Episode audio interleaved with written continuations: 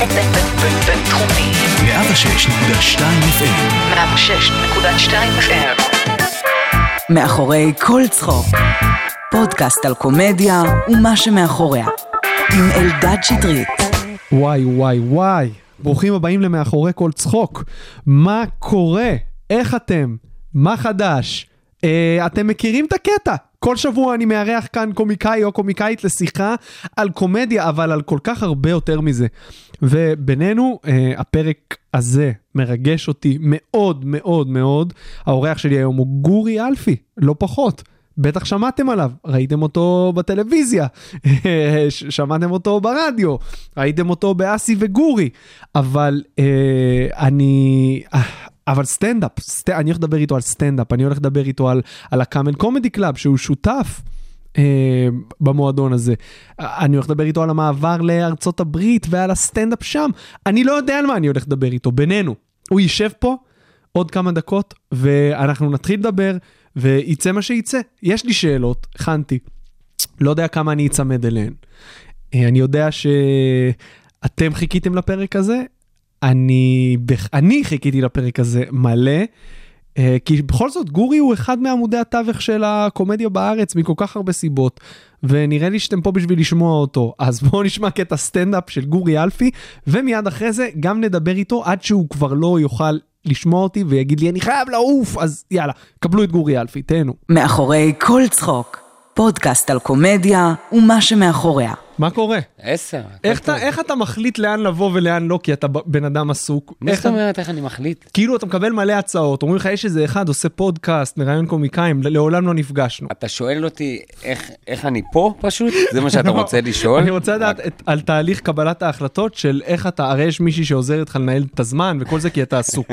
כן. איך את, זאת איך, עמותה, יש עמותה שאני עובד איתה, הדירקטוריון מתכנס בוקר בוקר. אה, אחרי יציאת הבוקר שלי, אנחנו, אני עולה מולם, יש לי, כל הקיר של הסלון הופך להיות וידאו, ואז הם רואים אותי, ואנחנו מדברים, ואנחנו דנים ביום שיהיה. לא, מה יש לך? אבל אתה עסוק, כאילו, נו, אז בסדר, אז מנהלים את הזמן ומוצאים זמן. לא, מה? כי רוב האנשים ב- בזה שלך, ישן מעט, יש ארבע בנות גם. כן, ישן מעט. בת כמה הקטנה ביותר? שש וחצי. יש לי ילדה בת חצי שנה, תן לי טיפ לגידול בנות. טיפ לגידול בנות? כן. אין, אין, אין טיפים. זה, הן, הן יודעות יותר טוב ממך, והן יודעות לגדול כבר, והן גדלות עם אופי. וואי, כל זה- דבר שתעשה לא ישנה לפה או לשם. הכי מעודד שאמרו לי. אמיתי. הכי מעודד ש... עובדה, אז הסטטיסטיקה הקטנה שלי של בין ארבע בנות שאני מסתכל עליהן, ולא משנה, אני עשיתי את אותו תהליך הורי מול כולן, וכל אחת יצאה אחרת. אז מה זה משנה? יש אחת לא מצחיקה בכלל, כאילו אה, כזה... חס וחלילה, אל תגיד. אם אתה אומר להם כזה דבר, זה פוגע מאוד. ברור, אבל... כי. להיות, להיות מצחיקה זה, זה ערך. בבית, כן, ממש. ומי הכי מצחיקה?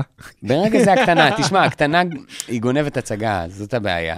כי למשל, הגדולה יותר יכולה להכין מצגת שלמה, ואתה יודע, ולעשות הפקה, ופליק פלקים וזה, והיא פשוט תיכנס ותעשה איזה, וכאילו היא גנבה את ההצגה, וכולם כזה, "אה, אי אפשר עליה.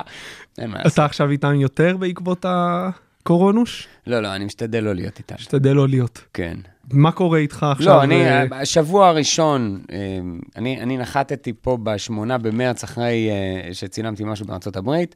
נחתתי, נכנסתי לבידוד של שבוע, כי עוד לא היה ממש בידוד. אה, המשפחות, הנשים של כולנו כפו עלינו בידוד, ובזמן, הש... בשבוע הזה, שהתבשלתי בבידוד אה, באיזה דירה בתל אביב, אמרתי, אוקיי, בואו נעשה גיימפלן לחודשים הקרובים, כי זה הולך להיות כאן לפחות כמה חודשים. והיה איתי אה, המפיק שלי, אה, נאווי, אז אה, יכולנו לדבר על זה, ו, וגם העורך שלי, דודי כהן, אז היה בעצם קבוצת חשיבה בבידוד, ואז כבר נערכנו ועשינו א', ב', ג', ואז לוסי וגורי בתאגיד, קצת, גז על הרדיו, קצת גז על דברים כאלה שהם פחות מול קהל, ועל פיתוחים ועל כתיבה, ו... וזה מה שעשיתי בתקופה האחרונה. אתה מאוד מאורגן, אני מנסה. מסודר, מאורגן, ועל הבמה מאלתר הרבה. אה, כן, ה- היופי הוא זה לעשות המון המון סדר ושיהיה לך איזה קופסה לעבוד בה, ואחרי זה משהו לשבור, אני חושב. איך באמת אתה מתייחס, אה, לסט... איזה מקום יש לסטנדאפ בחיים שלך? אתה יודע, אם אני לוקח את הריבוע הבורגני של ארבע בנות, רמת גן, אוקיי. אה, הסטנדאפ זה כאילו שובר את זה, או שזה נכנס בתוך זה מבחינתך, שזה אין שום... הסטנדאפ אה, זה המדיום שהוא הוא הלחם והחמאה, והוא הבסיס של הכל. הוא הבסיס של כמעט כל יצירה, שלי. אה, אתה שומע את הזמזום הזה, נכון? כן. זה לא רק אני. אוקיי, שנייה. אולי זה הדירקטוריון. יואו, אני מקווה שלא. אה, הנה, סגרתי. בסדר גמור. זה נגמר. אז הסטנדאפ הוא, על- אבל היו הרבה שנים, היו שנים שעשית פחות סטנדאפ, או שתמיד זה היה ברקע? תמיד הייתה הבמה. הבמה תמיד הייתה נוכחת, ו... וזה תמיד המנוע. וזה תמיד גם החלק הכי קשה. והחלק הכי מרתיע, והחלק אה, עם הכי הרבה אכזבות, אה, אבל גם החלק עם הכי הרבה high. בדיוק. אה, אבל זה תמיד הבסיס, זה תמיד המקום שאתה בא לבדוק חומרים, לרוב זה במועדון, אה, וגם בארצות הברית זה היה הבסיס, זאת אומרת, באתי בעיקר לעשות סטנדאפ, וסטנדאפ באנגלית זה, זה היה משהו שהייתי צריך אה, לכבוש ב, עם עצמי, אה, אחרי שנים שדמיינתי את זה. אז כל הדבר הזה של סטנדאפ, ובכלל סטנדאפיסטים, והסטנדאפ, הדברים הראשונים שראיתי, שפתחו לי לגמרי את הצ'קרה של קומדיה וזה, זה רובין וויליאמס עושה סטנדאפ, זה אדי מרפי, אה, זה גם שייקה אופיר, אה, זה גם הבריטים, כל מיני כאלה, ואדי איזארד, וכל הדברים האלה, פלוס מונטי פייתון, זה נתן לי כל הזמן את ה...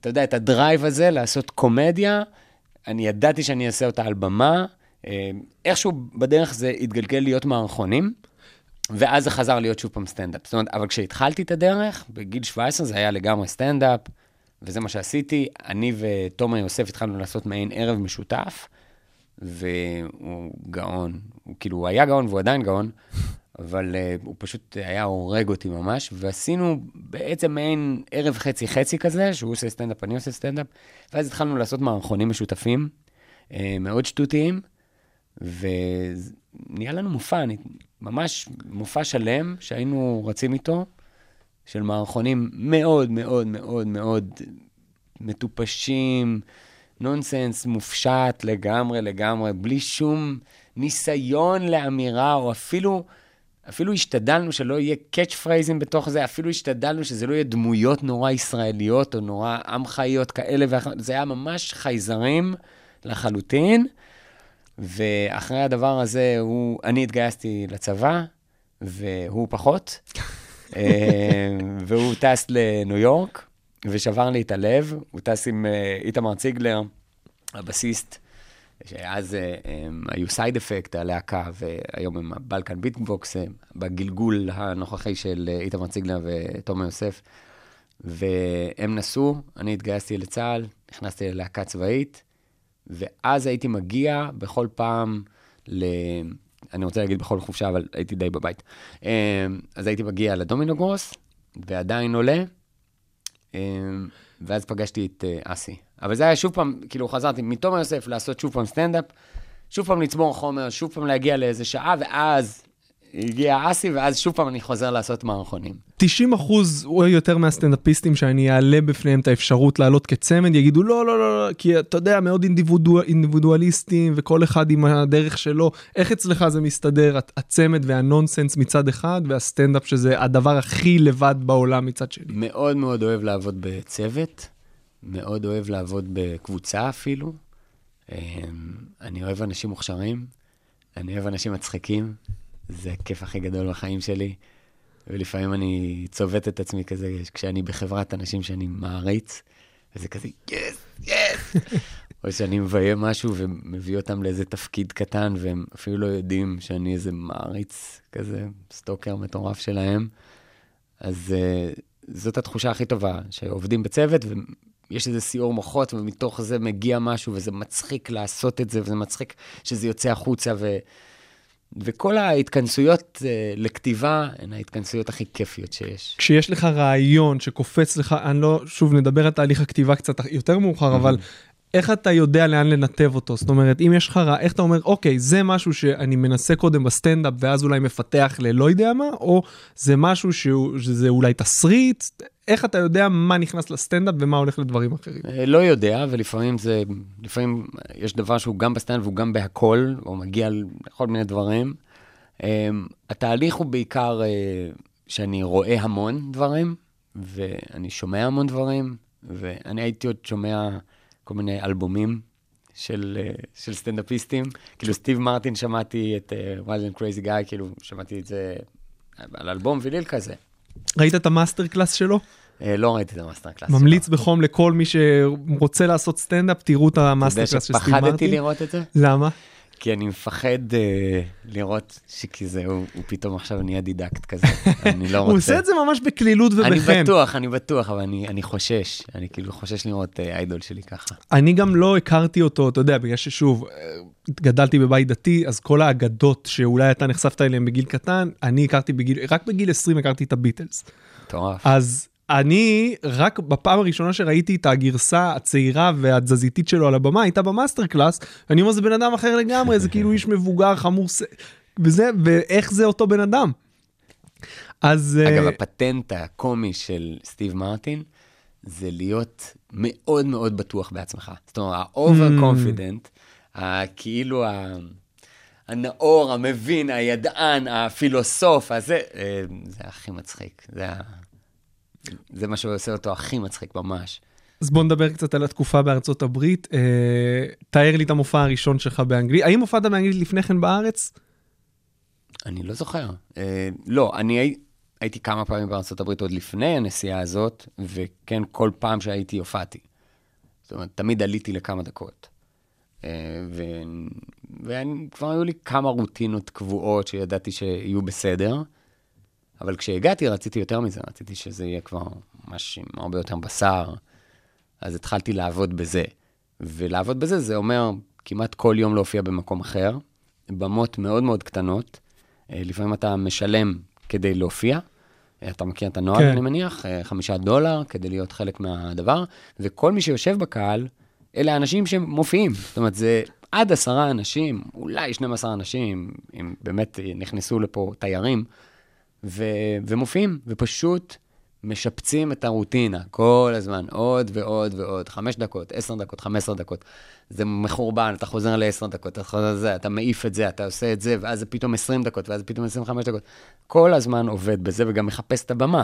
זאת אומרת, זה לא דבר זמין כמו שיש לי פה, שאני יכול להגיד, אה, עכשיו אני רוצה את הבמה הזאת, או לבדוק חומרים פה, ו- ומפרגנים לי את הבמה, את הבמה הזאת. שם אין לי שום leverage על כלום, אז אני צריך to earn it שוב, כן. אה, בגיל 40, ואז לאט לאט, עד שה-MC של הערב הזה מסתכל עליך כבר שלוש פעמים ואומר, תשמע, אתה טוב, בוא, בוא לערב הזה, נעשה, פה יהיה לך 15 דקות כבר. כי יהיה פחות אומנים, ופה גם יהיה יותר קהל. פעם אחת הוזמנתי לעשות חצי שעה ואמרתי, הנה, זה, זה, זה כבר קורה, וזה היה במקום מהמם, זה מעין חנות תקליטים ישנה, שהפכו אותה למועדון סטנדאפ באמת באמת מהמם, והגיעו ארבעה אנשים. הגיעו ארבעה אנשים, כאילו, אני כל כך הייתי לחוץ מההופעה הזאת, תחשוב כמה חזרות עשיתי וואי. במוח שלי לדבר הזה, ואז הגעתי, ארבעה אנשים, אמרתי, "Oh my God.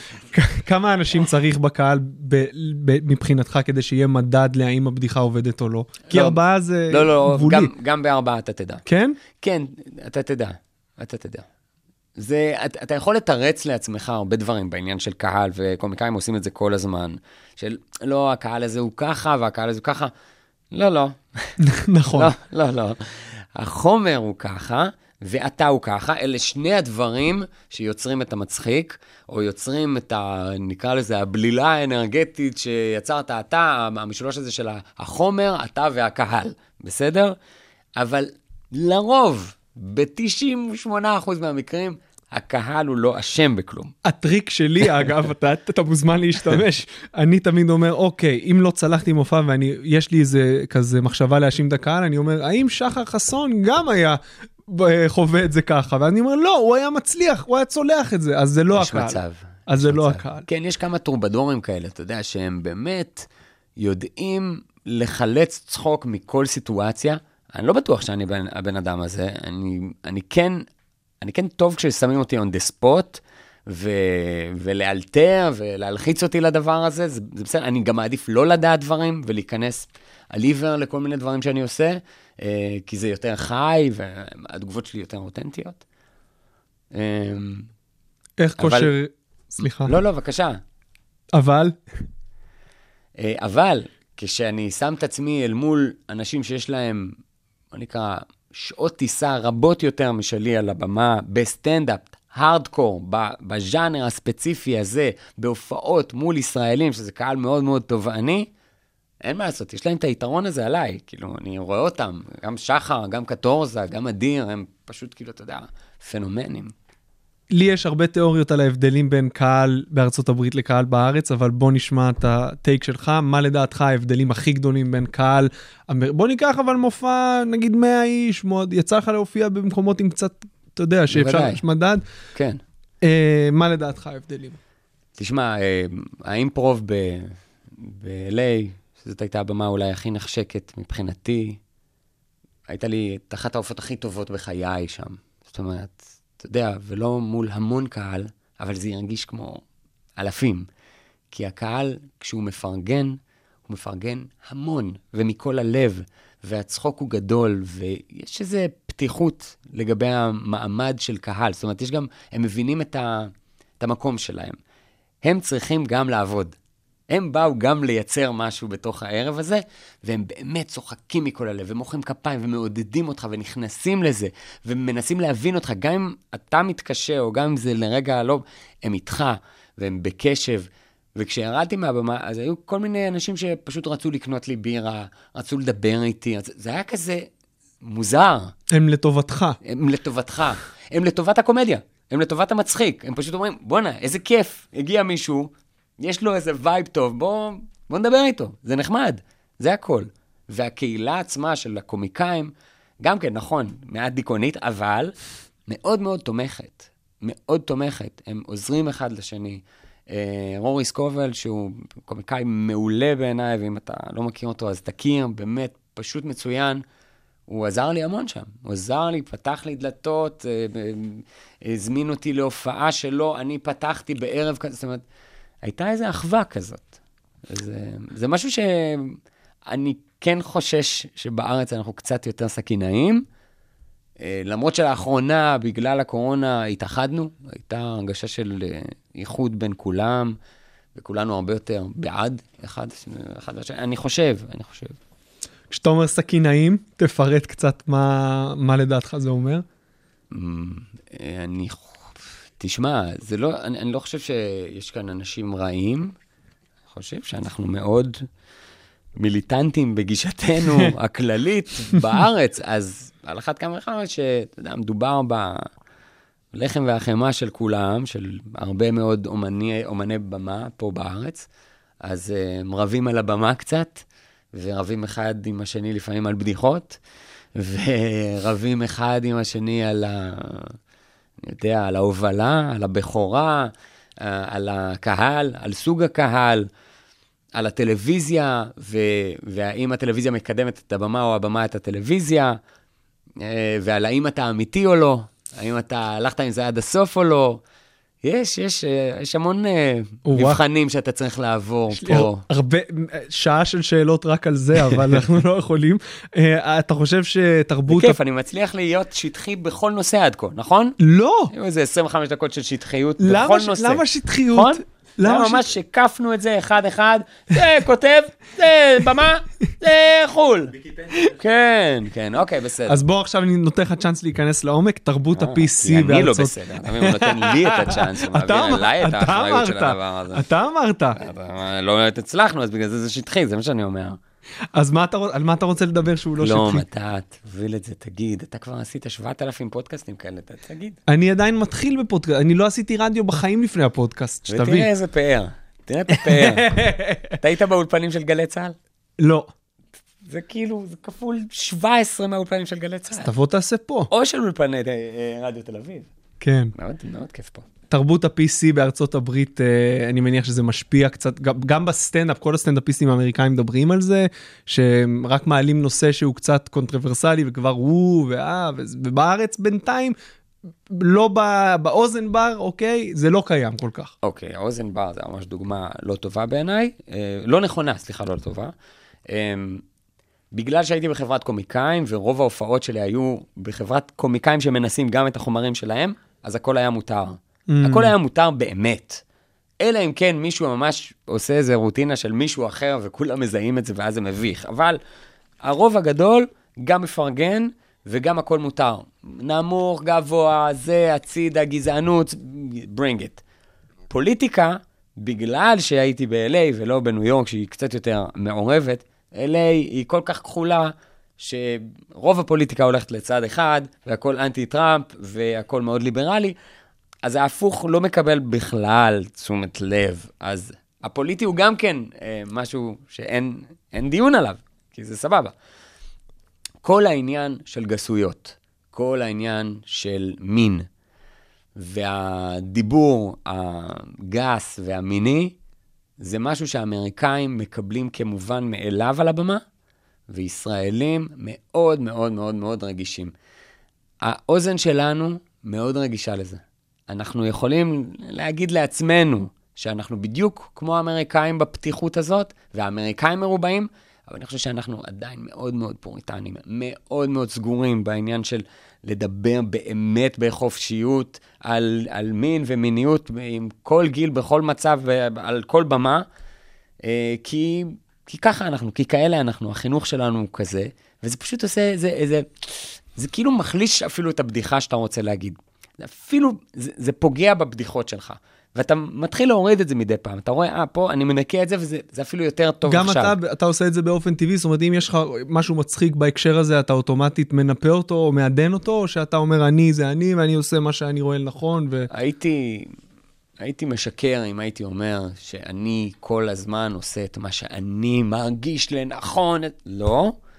אה, זה אולי כן מדויק במובן אחר. אני, אני כן מרגיש את הקהל.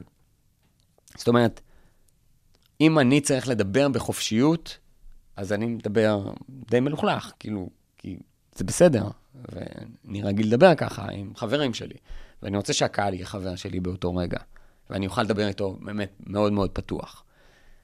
אבל אתה לפעמים מרגיש שזה, רגע, אתה לא במועדון, אתה באולם קצת יותר, זה, אתה מרגיש שמשפחה הגיעה. כן. כן. זה, זה לא משנה מה תגיד, וההופעה היא מגיל 18, אתה יכול, זכותך להכל, ולפעמים אני גם פותח את זה, אם אני רואה מישהו צעיר בקהל, אז אני פותח את זה מולו.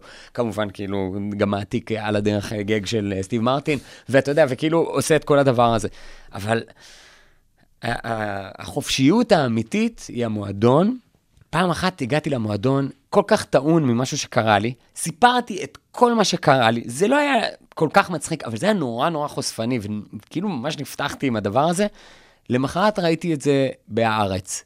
זה היה קייב, ישב שם מורן שרי, כתב את כל. אני כזה, אוי. לא, לא. מבקר הקומדיה לא. הדגול מורן שריר. לא, לא, אין לי, אין לי שום טענה, אתה יכול להגיד מה שאתה רוצה, זה לא מעניין אותי. אני רק לא רציתי, אני חשבתי שאני מדבר עם הפסיכולוגים הפרטיים שלי, בתוך המקלט הקטן הזה עם 50 איש, ו, וזה כל מה שאני עושה, ואני עושה את הטיפול שאני עובר כל פעם, עם דברים שאני עובר. וזה היה כל כך מעצבן, זה היה כל כך מעצבן, כי בסוף, אה, כל הדברים שאני עושה הם פומביים, ויש לזה מחיר. אז אני לא יכול להיות, אתה יודע, להגיד, על הזין שלי הכל, אני אומר מה שאני רוצה. אני... נכון, אני מנסה להיות אמיתי, ומנסה להיות אותנטי, ואני מנסה להיות- להיות כל הזמן נאמן לדברים, ש... אבל מבחינת השפה, אני הייתי יותר, זה, אני עדיין יותר זהיר פה מאשר שהייתי בארצות הברית, למשל, מבחינת שפה. ומבחינת דברים אחרים שהם אולי אה, מעוררי מחלוקת, אם זה פוליטי או אפילו... אמרתי דברים על. ישראל, אמרתי דברים על טראמפ. תשמע, לעלות ולהגיד על במה בארצות הברית, להגיד שטראמפ זה טוב לי, עשית את זה? ועשיתי את זה, זה מאוד ריסקי. ברור. זה מאוד ריסקי. אבל, אתה יודע, אני לא היה לי משהו להפסיד. אין לי מוניטין, אין לי זה, אין- לא אכפת לי. אני, וזה גם היופי, וזה גם הכיף של הדבר הזה, ובגלל זה עשיתי את זה. לבוא ופתאום אני לא הצ- חייב כלום. מה היו הציפיות שלך מעצמך לקראת הנסיעה לשם, והאם זה התממש? אה, גדולות מדי ולא התממש. מה ציפית?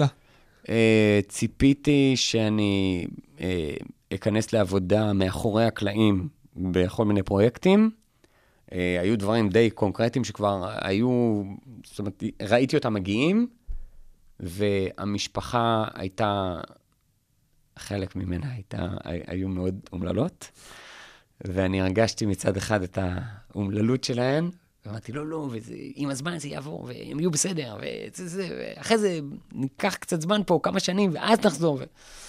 ואז נהיה על הקו, ואז כל מיני כאלה דברים ששיקרתי לעצמי, כי או שאתה עושה את זה עד הסוף או שלא, אי אפשר לעשות את זה ככה חצי-חצי. ואני רואה את החברים שלי שם שנלחמים בשיניים, וזה לוקח שנים, זה לוקח שנים ארוכות. אז מבחינתי, היו לי המון מפגשים מעניינים, היו לי המון התחלות טובות, היו לי המון אה, כמעטים, אה, אבל חוץ מהבמה, חוץ מהסטנדאפ, שזה, אתה יודע, זה היה לקחת את אה, גורלי בידיים ופשוט כל הזמן ללכת ולעבוד, ועד שאני מקבל אה, אה, ספוטים, אז העניין הזה של הטלוויזיה והאחורי הקלעים של הטלוויזיה, או הקולנוע, זה היה, אני הייתי עוד ממש ב step 1, של כאילו עוד רגע סוכן, ה manager הזה הולך למפגש ההוא, היה, זה היה עוד פגישה, אבל הוא אמר, it's amazing, we love it, אבל לא מדברים איתי חודש. ו... ואני רואה שהזמן כזה, כל הזמן, אתה יודע, עף לך חודש, עף לך, עפו לך חודשיים, עפו לך שלושה חודשים, ואתה אומר, רגע, רגע, שנייה, והבנות כבר אומרות, טוב, אבל בקיץ אנחנו חוזרים. אני אומר, אוקיי, נחזור, ל, אתה יודע, לקיץ, אבל אחרי זה נחזור לפה, ואז שלושה חודשים נעשה פה, ואז שהם אמרו, לא, לא, לא, חביבי. אז אני מניח שזה שהגיע הקורונה זה כזה, אוקיי. לא הפסדתי לא כלום. הפסדתי כלום. מה, וה- והבנות כמובן גם אמרו, אתה רואה? כן. אתה זה רואה? מלמעלה. אנחנו הצלנו אותך. אתה חושב שמבחינת השימוש, רק השפה, יש הבדל בין אנגלית לעברית מבחינת. החופש? בטח, בטח. היום יותר, היום העולם יותר פתוח לעניין הזה של מבטא ו... ואנגלית קלוקלת, וזה לא עוצר את האנשים, וגם אתה יכול לעשות את ההומור שלך בעברית, יתרגמו את זה, ואולי, אתה יודע, כמו עם פאודה, אולי יהיה קומדיה משודרת אה, בארצות הברית או בנטפליקס, ו... והיא תהיה רק מתורגמת וזה יעבוד. אני לא יודע, אולי, הלוואי, הלוואי. אמ, אבל אה, כאילו, פעם היה יותר קשה העניין של השפה. הם היו יותר... אה, הייתי, הייתי באחד הסיבובים, הייתי אצל איזו סוכנת שהציעו לי להיפגש איתה, והיא אמרה לי את המשפט, היא אמרה לי, אתה מעל גיל 40, ויש לך מבטא. מה אתה חושב שאני יכולה לעשות איתך? וואו, ככה היא אמרה לך את זה? כן. מה ענית? אמרתי לה, אוקיי, אני חושב ש... זאת שאלה מצוינת, אני הולך להתאבד עכשיו, נדבר אחר כך. תספר לי קצת. אבל זה לא ככה, הרוב לא ככה, הרוב דווקא אוהבים את העניין הזה של הבינלאומיות, אה, מאוד אוהבים את זה, מאוד מחבבים את זה. אתה מרגיש שיש משהו בשפה האנגלית שהוא יותר גמיש לסטנדאפ, שהוא יותר, אה, יש יותר אפשרויות בשפה? הרי למה זה בראש שלנו? זה בראש שלנו ש... כי יש שם היסטוריה. אנחנו כל כך צעירים. תחשוב על היסטוריית הסטנדאפ שלנו, עזוב את ההיסטוריה שלנו כולה, שזה זה ה-70 שנה האלה. תחשוב על, על, על הסטנדאפ, זה כלום מכלום. יש, היה וילוז'ני, שלום אסייג, היה זה, ו, ואנחנו פה. עכשיו, אה, זה אותם אנשים עדיין פה. זה אין, אתה לא נשען ואתה אומר, הוא, שהיה כן. כאן, וג'ורג' קרליין. ואתה יודע, וההוא היה בא לכאן, וזה היה בא לכאן, ורובין וויליאמס היה עולה לפה. לא, לא, זה עדיין כולנו פה. כל מי שהתחיל את הסטנדאפ בארץ עדיין פה, ועדיין מנסה לעשות את הסטנדאפ הזה. אז כאילו, אין לנו במה להיאחז באמת, כאיזה משהו עם, עם פאתוס וזה. אז כל הצלילים שמוכרים לנו, הם מוכרים לנו מהסטנדאפ האמריקאי. אז בגלל זה הסטנדאפ האמריקאי, הוא נשמע לנו יותר נכון, כמו שאתה יודע, כמו שראפ נשמע לנו יותר נכון עדיין אה, נכון. באנגלית, אבל זה משתנה. זה זהו. משתנה, ואנחנו מתרגלים, וגדל דור שמעריך ואוהב את הסטנדאפ הישראלי, וזה אחרת, זה אחרת. כי אנחנו היינו דור קצת מתנשא, כי גם פלטפוס וגם זה, גדלנו, אתה יודע, על מונטי פייתון ודברים כאלה, וניסינו לה, לעשות עיברות של זה על הבמה, ורק חלק, מה, חלק מהקהל הבין על מה אנחנו מדברים. וזה היה כיף כזה, זה... מצד שני, לא היו לכם, אה, לא היה קרלין, לא היה, אה, אתה יודע, פריור להיאחז, הייתם צריכים להיות מאוד מקוריים. היית, הבאתם, הייתם צריכים להביא משהו חדש, כל אחד מעצמו. הדבר היחידי שהיה לנו להישען עליו מבחינת אה, נונסנס, כי משם אני גדלתי, אני, אני לא גדלתי בבית אחר, אתה יודע, אני גדלתי בבית הזה. אה, זה היה סיפורי פוגי וכוורת. זאת אומרת, כוורת זה, סנדרסון אולי הדבר היחידי הקרוב לנונסנס שהכרתי לפני. והיה כמובן עלילות משה, שהיו המייסדים, ומה היה, אה, אה, בזוקה, איך קראו להם? נו, אה, ג'ו, נו. אבל בסטנדאפ לא היה, לא היה. זאת אומרת, מי- רמי שטרן טוען רמי שהוא שטרן, הראשון. רמי שטרן, זה מה שכתוב. וילוז'ני, כן, שלום, יעקב. כן, אלה, אלה הראשונים בגדול, כן. מה אתה רואה היום בדור החדש אה, ששונה מה... אוי, איזה דור מהמם, איזה כיף, איזה כיף. קודם כל, מה ששונה בתכלית השוני מאיתנו, זה שלא אכפת להם. לא אכפת להם, וזה, האדישות הזאת היא כל כך סקסית. ואתה מסתכל על זה ואתה אומר, איך, איך הם לא כאילו, אתה יודע, מקיאים עכשיו על הבמה בקטע של, תראו אותי, תאהבו אותי. הרי ככה היינו. הייתי ב over כל הזמן, הייתי ב-200 קמ"ש כשהייתי על הבמה, עד גיל 30 נראה לי. הייתי כל הזמן ב over. אני רואה עכשיו דברים שעשיתי פעם, ואגב, אני משתדל לא לראות, אבל כשאני רואה, אני כזה, בן אדם, תירגע, תוריד רגע, תוריד שנייה. כי זה, נורא רצינו שיאהבו אותנו. גם היום? ומהר, וכמה שאפשר, וכמה שיותר. וזה היה ממש בולט באופן עבודה שלנו ובעשייה שלנו. ואצלם, אתה רואה את זה, לא אכפת להם. כאילו, כנראה כן אכפת להם, אה, ואתה תתקן אותי וזהו, אה, אה, בסדר, אבל הנה, אני רואה את זה ככה, אני רואה את זה ככה. אנחנו מבינים שכלום לא חשוב באמת, אנחנו כן אינטליגנטים, תראה, איזה דור מאוד אינטליגנטי. אנחנו כן, יש לנו את הקראפט, זאת אומרת, אנחנו מבינים את הקראפט של במה, של מסך, של השילוב, של כתיבה. אנחנו באים מכתיבה, הרוב באים מכתיבה. אנחנו לא באנו מכתיבה, אנחנו באנו מלהיות על הבמה. זאת אומרת, את הכתיבה למדנו אחרי שהיינו על הבמה, זה אחרת. תחשוב, המדיות החברתיות האלה, אה, טוויטר וזה, הם לימדו אותנו לכתוב, ואז לא, לא, לא, לא היינו עושים את זה, לא, לא, היה לנו את הצעד הזה, לא היינו צריכים את הדרך הזאת. היינו פשוט על הבמה. אז כן היינו יותר מתאבדים, הם פחות מתאבדים מאיתנו, והיינו פשוט מתאבדים על הבמה. אה, הם יותר רציונליים, יותר קולים, ויש בזה משהו יותר מגניב לראות. והחסרונות, מה אתה רואה שאתה אומר, אוקיי, זה, נגיד הכתיבה, אתה רואה הרבה אנשים שסטטוס יכול להצליח ואז עולים ולא יודעים לעשות את ההתאמה לבמה אולי, אה, או שמאוד מתומצתים. אבל אני לא, אני לא מאלה שחושבים שבמה זה דבר נשגב. במה זה דבר נרכש, תהיו הרבה על במה, אתם תהיו מצוינים. שטויות. נכון, ואמרת מקודם שבארצות הברית היית עולה כל יום, עכשיו שוב, אתה במעמדך בארץ יכול לעלות כל יום, סטנדאפיסטים מתחילים זה עדיין מאוד מאוד קשה. אה, כמה אתה רגע, חושב... אני רק אענה לך על שאלה אחת כן. לגבי הדור הספציפי הזה, מה, מה אני חושב שאין, אין שם, ו- וזאת יכולה להיות בעיה, וזה העניין של, של רעב ותשוקה.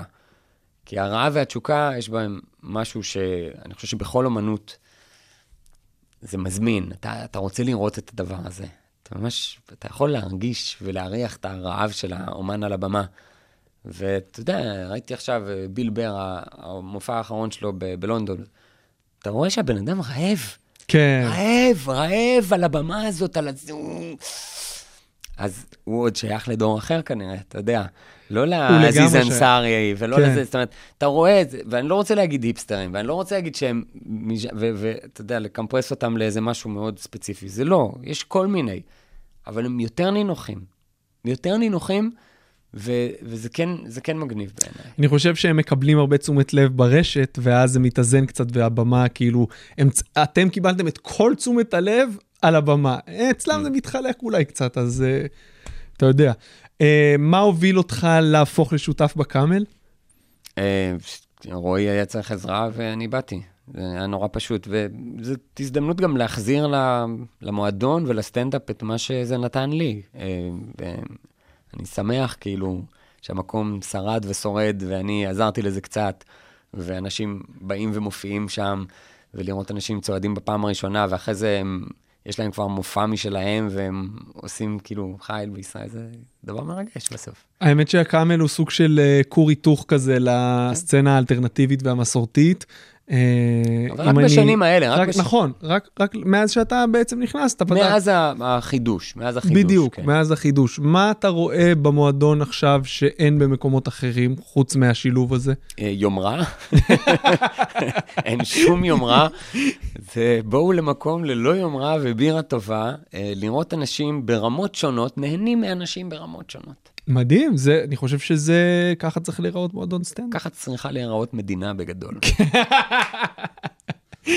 יאללה, פתרת לנו את כל הבעיות. הלוואי. יואו, אה, אה, כשאתה עולה עכשיו על הבמה בקאמל, אתה מרגיש שונה מאשר כשאתה עולה במקומות, כי מן הסתם זה, אתה, הבעלים, יש איזה יותר יאללה, חופש. אני לא או- הבעלים, אני לא זה, אני, אני בסך הכל אה, באתי לעזור, ולא יותר מזה. אה, לי, אני כל במה, היא, יש, יש בה את הקדושה שלה. אה, זאת אומרת, אין הרבה הבדל באיך שאני מתכונן לבמה בקאמל, או לבמה בזאפה, או לבמה במיני ישראל. יש כן עניין של מספרים גדולים, שזה קטע שגיליתי על עצמי. ככל שהמספרים גדולים יותר, החרדה שלי קטנה יותר. זה מוזר, לא? אני חושב, אני, זה נשמע לי הגיוני? נשמע לי הגיוני לגמרי. כן? כן, כי כשיש אולי פחות אנשים, אתה ממש רואה את, ה, את כולם, את הבעות, ש- מי שבורח לטלפון, אתה שם לב. אה, כשיש הרבה, אז אתה מדבר לגוש, אתה לא מדבר לבודדים אולי. זה כמו ללכת ל, לדאבל דייט עם זוג שאתה לא מכיר, וללכת למסיבה עם הרבה אנשים שאתה לא מכיר. אז אתה אומר, אנלוגיה מצוינת. אוקיי, אז אתה הולך ל- למסיבה הזאת, I don't care. בסדר, אוקיי. שוב אני חוזר לעניין של מה שאתה רואה, כי ככל שהאולם יותר גדול, בדרך כלל התאורה מגבילה את את שדה הראייה של השורה הראשונה, מקסימום שתי שורות. אוקיי. אז אולי זה אז גם כאילו אתה קשור. לא נחשף? לא, זה מסה של קהל, ואתה מרגיש שזה... ואתה מרגיש את זה, זה, זה אחרת. הכיף הכי גדול זה הרגע הזה במועדון, ולרוב זה קורה במועדון, שפתאום זה, זה נהיה תופעה שאתה תזכור, ואתה יודע את זה באמצע. אתה כזה מרגיש את זה לשנייה, ואתה אומר, יס, יס. ואז אני גם לרוב מציין את זה, כי זה הדחף שלי תמיד להציף כן. דברים למודע, ואז, ואז אני משתף אותם, ואז אני אומר, תקשיבו, אני הופעתי גם אתמול, והיה גם את זה, אבל זה אני אזכור, אני אגיד לכם למה, כי אתם זה, ואתה זה, וזה, ואתה אמרת לי זה, ועכשיו שכחתי בכלל מה רציתי להגיד, אבל זה...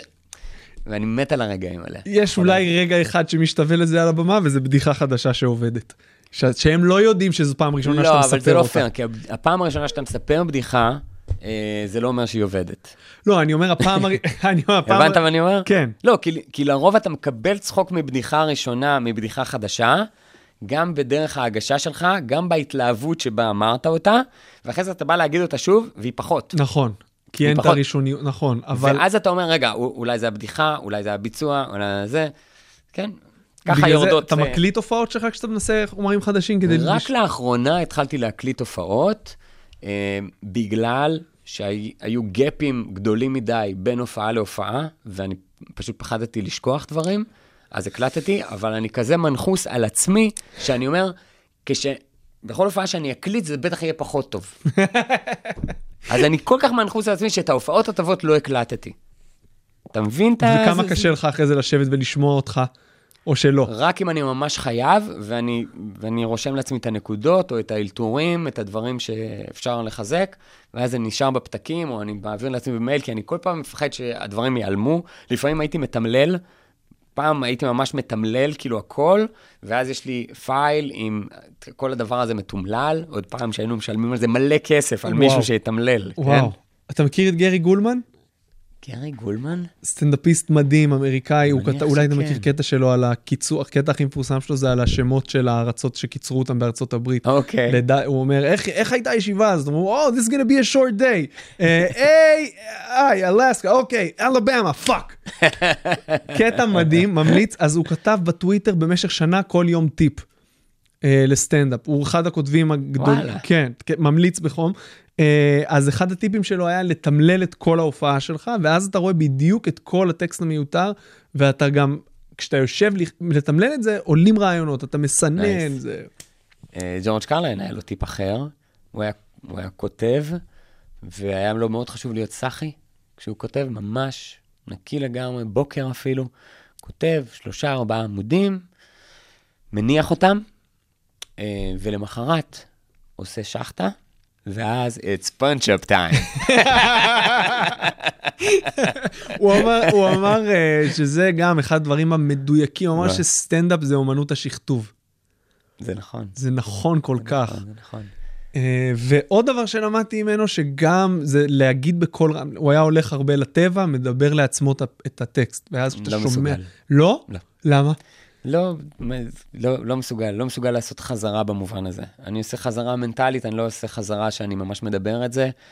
לפעמים יוצא לי כזה באוטו, אם אני כזה, אני מתחיל דברים, או רק מסיים דברים, כי זה, זה מהמוח יוצא לפה, אבל זה לא, זה לא עכשיו כמו בתיאטרון שאני ממש נושא רגע את כל המונולוג כחזרה. יש, אני ראיתי את נלי תגר עושה את כל ההופעה, ואז נכנס הקהל, ואז עושה את ההופעה. וואי. כאילו תיאטרון, כאילו, אמרתי, וואי, לא, המוח שלי לא היה עומד בזה. אני חושב שמי שמתחיל כשחקן, בדרך כלל יש לו את הנטייה למונולוגיות הזו, סטנדאפיסטים נרתעים מזה, וזה גם הקסם, לדעתי. אתה מיד רואה שחקן על הבמה, כשאתה רואה מישהו שקודם היה שחקן, אבל זה לא נכון, כי גם אודי כגן וגם אה, נלי תגר, שלא באו מסטנדאפ ו- והם שחקנים מדהימים שניהם, הם כל כך טובים בהסוואת הדבר הזה, שאתה כבר איתם לגמרי, והם תפסו את הניואנסים של הסטנדאפ יותר טוב ממה שאתה נכון, תתפוס נכון, אותם. נכון, אבל ב- אני בטוח שאם נחזור להופעות הראשונות שלהם, אז אתה אומר, אז אוקיי. זה יהיה יותר טכני, כן. בסדר, אה, אתה יודע, אוקיי. כן. תן להם הנחה. לא, לא, שוב, אני-. כל, כל הטיעון שלי זה שבתחילת הדרך קל לזהות שחקנים שעושים סטנדאפ. כשהם בהתחלה. אה, איך אתה כותב ברמה הפרקטית? יש רעיון, אתה כותב אותו בפת- בפתקים, נסה אותו על הבמה ומה שיוצא? אוקיי, פעם זה היה ממש בדיחות. אני מודה שגם בטוויטר, גם זה, זה היה ממש בדיחות, ולאט לאט זה נהיה storytelling. אני לא יודע מתי, אני לא יודע להצביע על איך זה קרה. כנראה גיל, כנראה הדברים שאני אוהב ומושפע מהם, כנראה לואי סי קיי. אה, אתה יודע, וזה פשוט storytelling. ופתאום זה היה נראה לי נורא נכון לי. אה, ג'ים ג'פריז, אתה שומע את הבן אדם, מדבר מהקרביים שלו, ואני מאוד אוהב את החוויה האמיתית, שאתה באמת מרגיש שמישהו פותח בפניך משהו ש, שזה פרטי, שזה זה עכשיו, הוא, זה אישי הדבר הזה שהוא נותן לך. ויש לזה ערך, גם אם לא היה נורא נורא מצחיק, היה לזה ערך לגילוי הזה. כי אם סתם אמרתי בדיחה על אה, איך חם פה ובישראל, כי חום זה ככה, אז זה... והיו לי בדיחות במופע הקודם, אבל אני כאילו לא יודע מה לעשות איתם עכשיו אפילו, אני, זה, לא, זה לא מצחיק אותי יותר.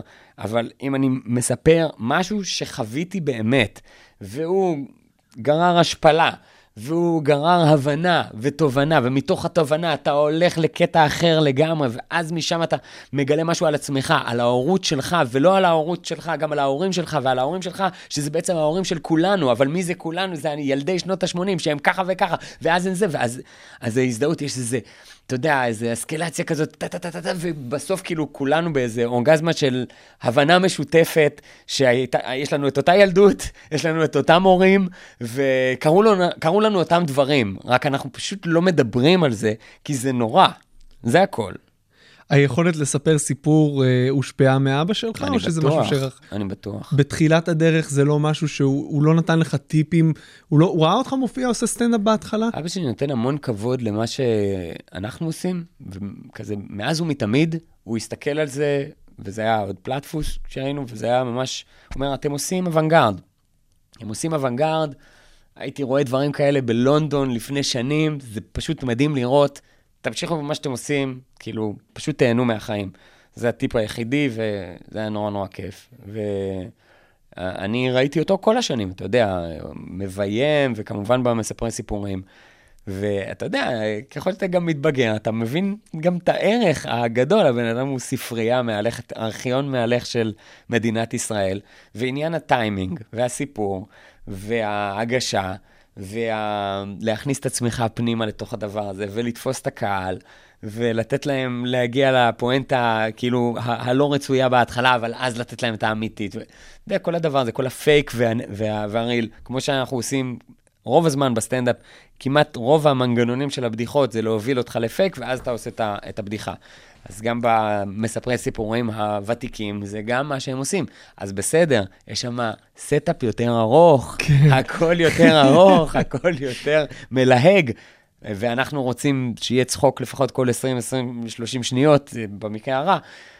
אז אז כן, זה מקומפרס, אנחנו עושים משהו יותר אינטנסיבי.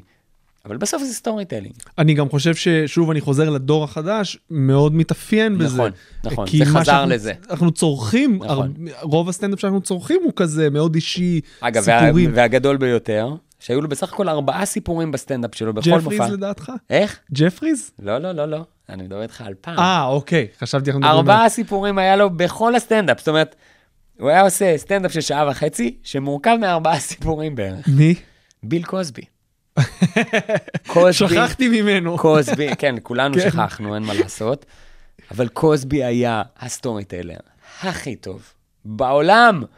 הוא, איפה הוא מנחית את הזה, איפה הוא משנה את הטון, איפה הוא מביא את הזה, איפה הוא רק פותח עיניים, איפה הוא עוצר שנייה, איפה הפאוזה היא ארוכה, כאילו כל כך שאתה אומר, לא נכון, לא נכון, לא נכון, וואו, וואו, וואו. פשוט מדהים, מדהים. בית ספר, בית ספר. והיום? היום מה? היום ביל קוסבי? לא.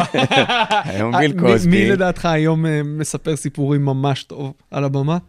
אתה מדבר על האמריקאים? מי שאתה רוצה. אה, ג'ים ג'פריז הוא כן. הרוק אנד רול של הסטנדאפ. זה ממש ככה, זה כאילו, אתה ממש מסתכל, אתה אומר, That's the shit. מה אתה חושב על המופע האחרון שלו? שבסדר, זה קצת יותר סאחי, והוא גם, גם פשוט נקי יותר, אבל אה, אני מת עליו, אני מת עליו, אני כל כך אוהב אותו. הוא היה פה בארץ. איך ו- היה לראיין אותו? היה מדהים, היה מדהים, הוא הגיע uh, מעט שיכור. זהו, אמ, והוא הגיע והוא לא ידע בכלל לאן הוא מגיע. תיארתי לעצמי. אגב, יש פודקאסט. יש פודקאסט שלו מדבר על ההתארכות בתוכנית שלי. פרק שלם? זה מאוד מצחיק, אני חייב, איפה זה? מאוד מצחיק, אני אמצא את זה. אני, אני, אני לא, לא יודע איפה כלום, אבל אה, דודי כהן בטח יודע איפה זה. והוא פשוט אה, הגיע, ואני זוכר אותו נכנס לאולפן, קודם כל לא מבין את הגודל של האולפן המגוחך הזה, ואז אמרתי לו, בוא, שב, וכאילו אני, אני אומר לו ש- שאנחנו נתחיל רגע פרומו, נעשה פרומו, ואז נתחיל את הראיון. עכשיו, הוא חושב שכבר הייתה כניסה. אוקיי. עכשיו, הכניסה לא מצולמת. סתם אמרתי כזה, "אה", ואז הוא נכנס וכולם... אבל זה לא... אני לא אוהב כניסות מצולמות. אף תוכנית שעשיתי אי פעם, לא היה כזה שנכנס מישהו וכזה, הכפיים כשהוא נכנס, זה כזה מגוחך בעיניי, זה כל כך לא אנחנו. אז כאילו, זה, והוא כבר יושב שם. אתה יודע, קאט, והוא יושב שם. אז הוא חשב שזאת ה... אז הוא התחיל, אז הוא פשוט התחיל לדבר, וזה, ואני אומר לו, רגע, אה, שנייה, שב, אה, שנייה, רגע, נעשה את הפרומו, שנייה, רגע, שב. והוא לא הבין, והוא לא הבין מה אני רוצה, והוא לא הבין מי אני, ומה זה, והוא היה בזלזול מוחלט. לאט לאט הוא התחיל ליהנות. וכשהוא נהנה, אז הוא שינה גישה לחלוטין. ואז הוא ממש התרווח, והתחיל לפתוח הכל, והתחיל להיות כזה, כזה פינג פונג נורא מצחיק, ואז התנשקנו. מה למדת על עצמך בעקבות הריאיון הזה? אמ, לא יודע, אני... אין, אין לי בעיה עם האנגלית, אני חושב, ואני אני לא מאוים מאנשים מאוד מאוד מצחיקים ומאוד מפורסמים. להפך, אני אומר, זה עליהם. אני בא ליהנות עכשיו. אה, היו לי כמעט שלושה ראיונות כאלה עם קונן אובריין, ורק באתי ליהנות. אני, אני מעריץ של האיש. רק תשאל שאלות, רק תהיה פה, רק... ויהיה כיף. אז זה, זה מה שלמדתי, שאני יודע את מקומי ב- ברגעים האלה. אוקיי. מה התכונה הכי חשובה לסטנדאפיסט בעיניך? וואי, תשמע, זה, זה כל מי שעושה סטנדאפ, זה רק שעות טיסה. אין, כן. אין, אין מה לעשות. זה, וזה כאילו כל כך מבאס שזה זה, שזה, כי זה, אם היה משהו קצת, איזה נוצה של דמבו, כזה משהו יותר ספרותי ויפה ו- ופיוטי, להגיד שאם אתה אומר לעצמך, לא יודע, אין שום דבר, לעלות על במה, יש לך חומר, אין לך חומר, יש לך כוח, אין לך כוח, לעלות על במה, ועוד פעם, ועוד פעם, ועוד פעם, ועוד פעם, וזה פשוט נכנס לך לגוף. נכנס לך ככה. לגוף. וזה גם נשכח, אגב. לא תעשה את זה הרבה זמן, זה נשכח מהגוף. תשמע, עכשיו אני מופיע שש שנים, לא הופעתי שלושה חודשים, שזה משהו שאגב, לא עבר שבוע. טסתי לירח דבש, קבעתי הופעות, טסתי לאירופה, קבעתי זה. ההופעה הראשונה הרגשתי, מעולם לא הרגשתי כן. חלוד כל כך בשום דבר שעשיתי בחיים שלי. זה היה נוראי. איך, מה דעתך על הופעות זום? עשית? עושה? עשיתי, עשיתי. דעתך? אני אמרתי לך, כשהייתי בשבוע בידוד הזה, כשהגעתי לארץ אחרי, אחרי ארה"ב ונכנסתי לבידוד, כל המוח שלי אמר, עכשיו אנחנו רגע מסתגלים למצב הזה ולא מתנגדים. לא מתנגדים. לא אומרים, לא, מה פתאום? אני בחיים לא אעשה כזה דבר. לא, לא, לא, לא, לא, אל תהיה מטומטם עכשיו. רגע, ת, תעשה את זה. פשוט, כי אני כל הזמן מדמיין אה, את עצמי המאוד מבוגר, מתנגד לדברים, כי לא ככה עושים את זה. ואני אני לא יודע מתי אני אהיה כזה, אבל אני כל הזמן מזהיר את עצמי מזה שאני נהיה כזה. אז אני פשוט כן פתוח לחוויות, וכן פתוח ל- ללמוד, וכן פתוח להקשיב. אז היה הזדמנות להקשיב למשהו חדש. ואז עשיתי את ההופעות זום האלה, ואפילו נהניתי. זאת אומרת, אה, בקאמל בכלל היה מסך גדול, ואתה במעין חוויה משונה כזאת, עם אנשים בבתים שלהם, וזה היווה, לא יודע, איזה קרקע חדשה לסטנדאפ בעיניי. זה היה, זה פתח לי את הראש. וגם אה, זוג אה, אה, הזדיין בזמן ההופעה, די. שזה היה נורא כיף. מה, מה זה, ת- תפרט, מה זה הזדיין? מה זה, פשוט- מה זה תפרט? זה מעניין, פתאום... זה התחיל כמסאז', אבל אז זה באמת? כבר ממש היה סקס. לא, אני רוצה לשמוע, הם- המסך נדלק, הם יש כבר את היו... זה- יש את זה איפשהו כנראה. אני אשאל את רועי לוי, בטח יש לו את זה איפשהו. זה פורנהאב כבר. יש מצב. כן. יש מצב. יאללה, יש מלא אנשים ששאלו אותך מלא שאלות, בוא נגיע אליהם. אוקיי. אה, ככה. הודיה בסין שואלת, כמה אתה מרגיש שאסי וגורי עוד רודף אותך, אם בכלל? אה, לא רודף אותי, יש, אני, אני שייך לזה וזה שייך לי. אה, וזה חלק, אה, כן, חלק ממי שאנחנו. אני ואסי, אה, רוב המפגשים שלנו עכשיו, זה ב... אני לוקח את הילדה שלי ממנו והוא לוקח את הילדה שלו ממני. זאת אומרת, כי הן חברות טובות, גם האמצעיות שלנו חברות טובות וגם הגדולות שלנו חברות טובות. אז אנחנו כל הזמן מעבירים ילדים כזה מפה, מה נמצא, מה קורה, מה נשמע, איך אתה עושה, הם אכלו, הם לא אכלו, לא רוצה, איזה כיף, זה- זה- כזה. אז זה בעיקר התקשורת בינינו. כל דבר שאסי עושה, אני, אני רואה, וב-98% מהמקרים זה גם מגיע אס.אם.אס ממני אחרי מה שהוא עושה. ראית אותו, אני מניח, עושה סטנדאפ כשאולי, דעתך? בטח, מה זאת אומרת? הוא היה גם בקאמל, הוא היה- היה מעולה. מעולה, אה? מצחיק נורא. אני אה, הייתי... בכלל, סטנדאפ של דמות, start to end, אני מת לראות דבר כזה. זה כן? כאילו, זה נראה לי חתיכת אתגר. זה, זה מאוד שונה, אבל כי כמה מזה, אתה מבין, כשהוא עשה את הקטע על הטבעונות, כן. הוא הופיע איתי בקומדי בר, ואחרי זה באו בנות וצעקו עליו וכתבו פוסטים. לא נכון, אתה לא מכיר את הסיפור, צעקו, באו, איפה אסי כהן? לא נכון. צעקו עליו בחדר אומנים, לא מה נכון. זה צריך להיות? איך אתה זה? אנחנו טבעוניות. כאילו, לא הבינו את הקטע שזה דמות. מצחיק. ואחרי זה פוסטים בפייסבוק, ופנו לה- לדורון בקומדי בר עם אוי, מיילים. נו באמת. אלונה חובב שואלת, איך אתה תופס את המופע של אסי וגורי במבט לאחור? אמ, זה התאים לאז, אמ, עכשיו זה, זה חמוד. כן, באמת? כן. לא, זה כאילו, אתה יודע, זה מאוד פאנצ'י, אה, זה מאוד דמויות גדולות מהחיים. אה, אני אומר לך, אני, אני, זה קצת נראה לי לוחץ מדי לפעמים. כן. הדברים שעשינו אז. שידורי המהפכה, אני, אני עדיין חושב שזה, שזה אקטואלי. זאת אומרת, ש- כשעשינו את התוכנית הזאת, אז באמת היה לנו חשוב שזה יהיה טיימלס, ושנוכל לראות את זה, ועוד, באמת דיברנו על זה, שנוכל לראות את זה בעוד 20 שנה ולהרגיש סבבה עם מה שעשינו. אז כל הפרודיות שלנו, כל הדברים שעשינו, כל הבדיחות הקטנות, הן לא היו מכו- מכוונות לכאן ועכשיו. Mm. הן לא היו אקטואליות בשיט, והן הן ניסו להיות כמה שיותר רחבות אה, מבחינת זמן, וזה אולי הפרויקט הכי טוב ועגול שעשיתי בקומדיה, כאילו, אי פעם. תשמע, זה הפך למימים, אז נראה לי שצלחתם את רוח התקופה.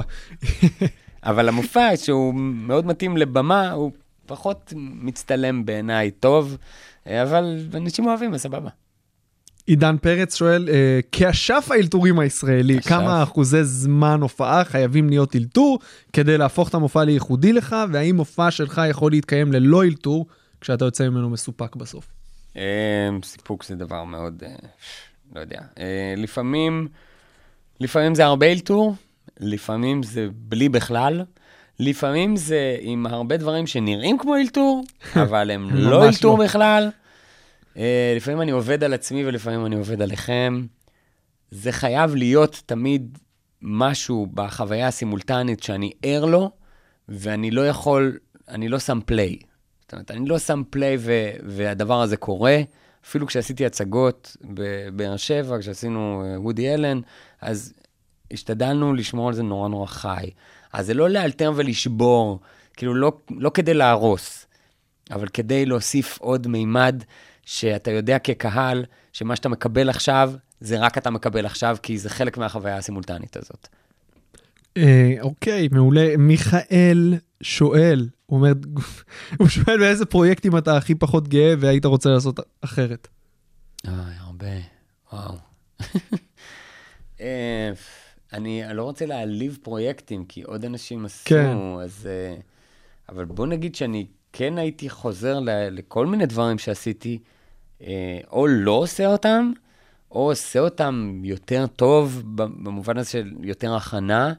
אני כבר יכול להגיד על, על סרט ש, שהתחלתי לעבוד עליו, ו, ונכנסתי נורא נורא מהר למיטה איתו, וזה כאילו כבר הייתי בימי צילום, עוד כשהתסריט עוד לא היה מספיק טוב, ושילמתי על זה מחיר, ואחרי זה הייתי צריך לכתוב הכל מחדש, ולהתחיל את כל העבודה ממש מההתחלה, אה, ולייצר סרט חדש לגמרי. זאת אומרת, מה שאתם לא רואים, אז, אז אתם, אתם לא יודעים מבחינת, זאת אומרת, הצופה, מבחינת תהליכים ש, שעברו כל מיני דברים ש, שעשיתי, אבל רוב הדברים שעשיתי, הדראפט הראשון, השני, השלישי, או הטסט הראשון, השני, השלישי, הפיילוט הזה, היו מאוד מאוד גרועים. הם, היו גם דברים שהיה להם אנרגיה של ראשוניות כזה נהדרת. אבל לרוב זה הדברים המאוד מבושלים שיוצאים החוצה. ו, ושידורי המהפכה זו דוגמה טובה, כי זה היה אחרי בישול מאוד מאוד ארוך של אסי ושלי, עד שכאילו פינטזנו על התוכנית הזאת. כשהיא תגיע, אנחנו נדע כבר מה לעשות. Mm-hmm. וכשהיא נגמרה וסיימנו את כל המחסנית שלנו, ב... אז כבר גם לא היה לנו מה לעשות. אז כבר הרגשנו כזה, אה, אוקיי, מה עכשיו? עוד שאלה שלו, אה, טיפים להציל בדיחה כושלת? למה, למה להציל בדיחה כושלת? It's not worth it. כן. Let it go. הייתה לך בדיחה שהתעקשת עליה? זאת אומרת, משהו ש, ש, שבא מהלב ולא עבד? בוא נגיד ו... ככה, אבל זה לא פייר, כי זה בטח בדיחה שאני יודע שהיא לא מצחיקה, אני אגיד גם אחר כך, לא אכפת לי שאתם לא צוחקים, אני אוהב את הבדיחה, ואז כאילו זה מזכה אותך בנקודות עם הקהל, שכאילו הוא נאמן לעצמו, הוא עדיין עושה את הדברים שהוא אוהב. יאללה, חרטא, נו. אה, שלי עופר, נראה לי שדיברנו על זה, אבל אם יש משהו שלא, אז תוסיף כמה מעבר לארצות הברית עזר לך להתפתח במישור המקצועי. עזר מאוד, עזר מאוד. כל תנועה החוצה מהשבלונה שלך, מהסדר שלך, ואנחנו כל כך אוהבים סדר. למדנו את זה עכשיו בקורונה, כמה אנחנו מכורים לסדר יום, להתנהלות שלנו. כי בסך הכל אמרו לנו, שבו בבית, והתחרפנו לגמרי. עזבו, עוד לפני הכלכלית, התחרפנו, לא הבנו, הגענו למצב שאנחנו מסניפים כזה קינמון רק כדי להרגיש שוב דברים. אין מה לעשות, אנחנו מכורים לזה, אנחנו מכורים למבנה, ויש את ה... אני רואה את זה עם הכלבה, שאני תמיד מוציא אותה, ואם אתה עושה לה את אותו טיול כל פעם, היא רגועה, ואתה יוצא רגע למסע אחר וטיול אחר, היא כאילו קצת מאבדת את זה, משתינה על עצמה.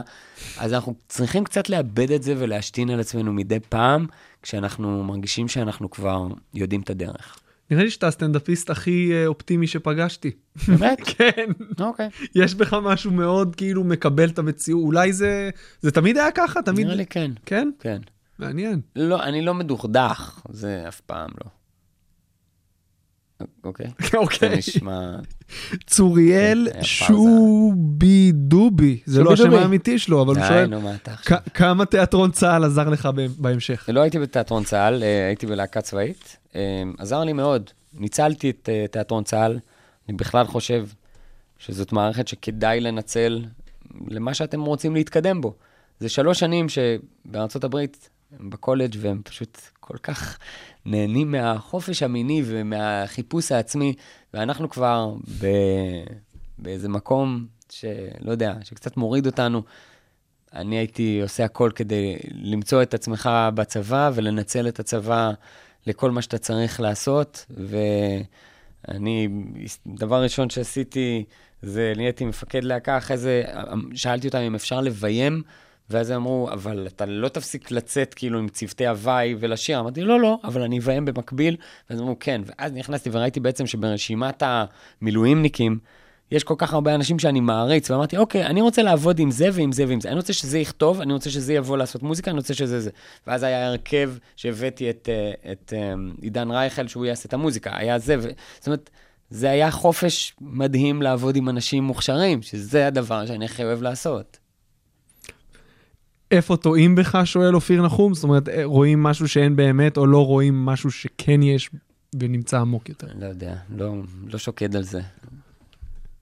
שי בר מעוז אה, שואל, איך אתה רואה את עולם הסטנדאפ במידה מה אנחנו הולכים לחיות עם הקורונה בשנים הבאות, והאם בידור יכול להתקיים גם במצב שבו הקהל נמצא אה, מרחוק? אם זה טוב, ואם זה, זה צורך אמיתי, אז זה ימשיך להתקיים. ואם לא, אז זה כנראה לא היה צורך אמיתי. אני מאמין שזה צורך גם של הקהל, גם של המופיעים, והם ימצאו את הדרך. כולנו מוצאים את הדרך. ויש עוד מעט הופעות בחוץ, ואחר כך יתחילו הופעות בפנים, ואחר כך נחטוף עוד איזה גל של שפעת אה, משולבת קורונה, אבל אנחנו נמצא את הדרך. כמו בפודקאסט הזה, כמו בכל מקום, אנחנו פשוט נמצא את הדרך. אז אה, האם הצלחנו להתרומם מהשטחיות שאפפה אותנו בתחילת הפרק? אה, איזה רגע, היה לך רגעים. כן? כן. תן ציון. שש? לא יודע. סתם, סתם.